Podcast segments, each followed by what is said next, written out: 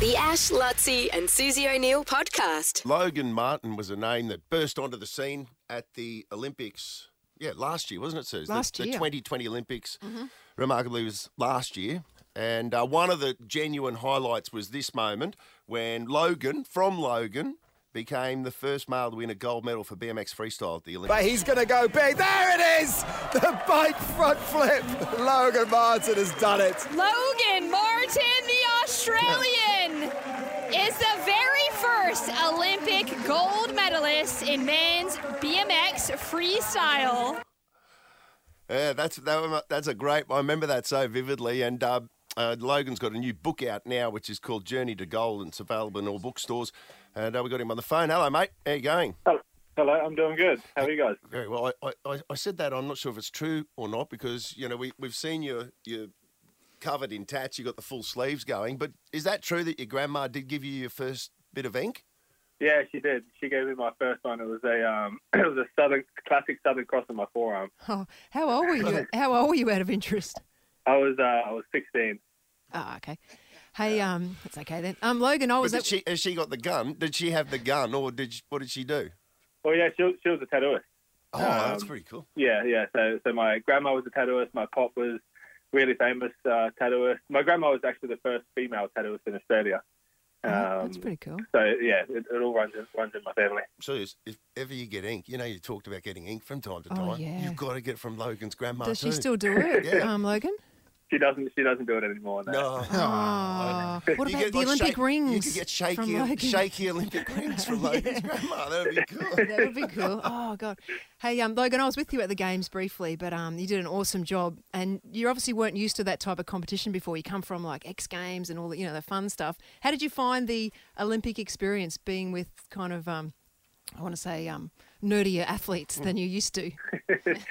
Look, I, I, I really enjoyed it. Um, obviously, yeah, be, being around a whole different, um, you know, different crowd of people, uh, but just being around people at the top of their sport, um, all all sort of chasing the same thing, and just knowing, you know, everyone there had, had put in enough work to get to, you know, to the Olympic level is uh, was it was pretty special, and it was just awesome hearing some some people's stories. It's pretty cool. Watch watch that uh, the Redeem Team, which is on I think Netflix at the moment. The story of the the uh, USA basketball team winning gold in 2008, but in 2004 they they stayed on a cruise ship away from the village, and they, they didn't feel part of the experience. And you had guys like you know literally Kobe Bryant saying it was just so cool to be in the village. And uh, and it was like a leveler in some way for them the superstars and like that. But that's the to, to, to have that appreciation of what every athlete from every sport uh, all these people that are literally the best in the world at what they do all in the same area must be a pretty crazy time Yeah, it was. It was that, was- that was the awesome thing about it. it. Is just everyone everyone was there for, for, for the same goal, and um, you know the the atmosphere inside the village was was unreal. You'd you know uh, people would get back from from you know doing well at their sport, and you'd have the countries just cheering cheering on their, their own athletes, and um, like it was just it was it was such an unreal atmosphere.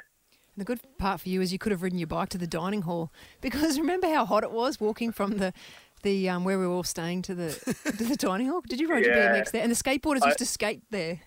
yeah, yeah, yeah. I, I, a few few times I was riding there just because, you know, especially on the competition days, um, it was it was a bit bit of a walk, not a long walk, but a bit of a walk in the heat, and um, obviously you're trying to conserve, conserve energy on those days, and yeah, I was I was riding riding back and forth um, from the dining hall for sure.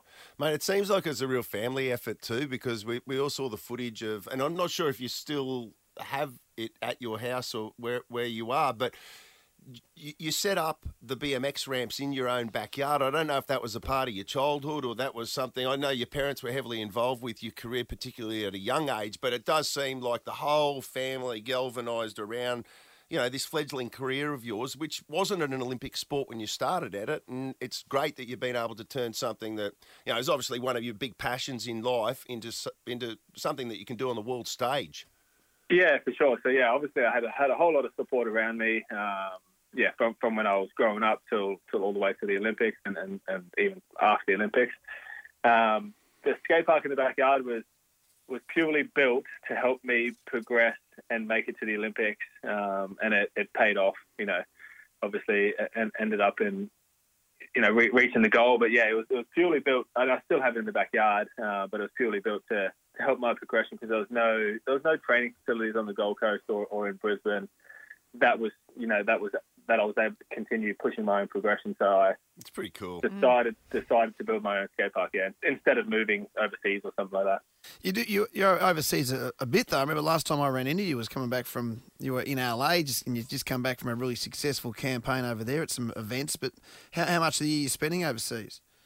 Uh, so yeah, so obviously tra- travel's back. I'm I'm competing quite. I've been competing quite a bit this year. Um, I, I generally just go overseas for the contest, which is you know usually I'll spend a week away and then I'll fly back home and I'll be home for a few weeks and then I'll fly to the next contest for a week. Um, so it's a lot of back and forth travel for me. I, I base on the Gold Coast. Um, it's just obviously where where the family is and where I can get all my all my training and stuff in. Um, but yeah, com- competitions are well and truly back, which is awesome. Who would most enjoy this um, book, Journey to Gold? Is it is it more for athletes who want to succeed in their sport, or is it for um, anyone who's just interested in your journey? Who would you um, like to read it? Oh, Everyone. look, it's, it's, a little, it's, a little, it's, it's a little bit for everyone. Um, I think I think the cool the cool thing about my story is that I came from very little when I was younger. Um, you know, I didn't come from a very great area. Um, I didn't have much good influence around me. Um, and then I was still able to to push past that and, and really go after what I what I wanted. I, I set some goals and I and I chased after them, um, even with all the bad influence around me. So it's it's sort of for those you know it's inspiration for those people that have nothing or um, have very little but want to you know make it make a life for themselves and um, yeah that's essentially what I did and I had to create create you know a certain mindset to, to push past the the bad um, all the bad influence around me. Mate, this sounds like a cracking read. Yeah. Um, we all know how it ends. Logan Martin on top of the world with the gold medal Mm. around his neck, but that's how it started as well. And is it, it's true you're named after the, the suburb of Logan. Is Well, that the city of Logan The, city now. of Logan. Is, is that true? Yeah, yeah, that's right. So I was born in Logan Hospital. I was I lived in Logan City for the first 23 years of my life. Wow. Um, but yeah, well, pretty. Uh, my mum said I was, you know, they were in the hospital. I'd just been born, and they didn't know what to what to call me, and they decided on Logan. That's so great. that is very, very cool. The book is called Journey to Gold. It's available uh, in all good bookstores. Logan Martin, thanks, mate. Thanks a lot, guys. The Ash, Luttsy, and Susie O'Neill podcast.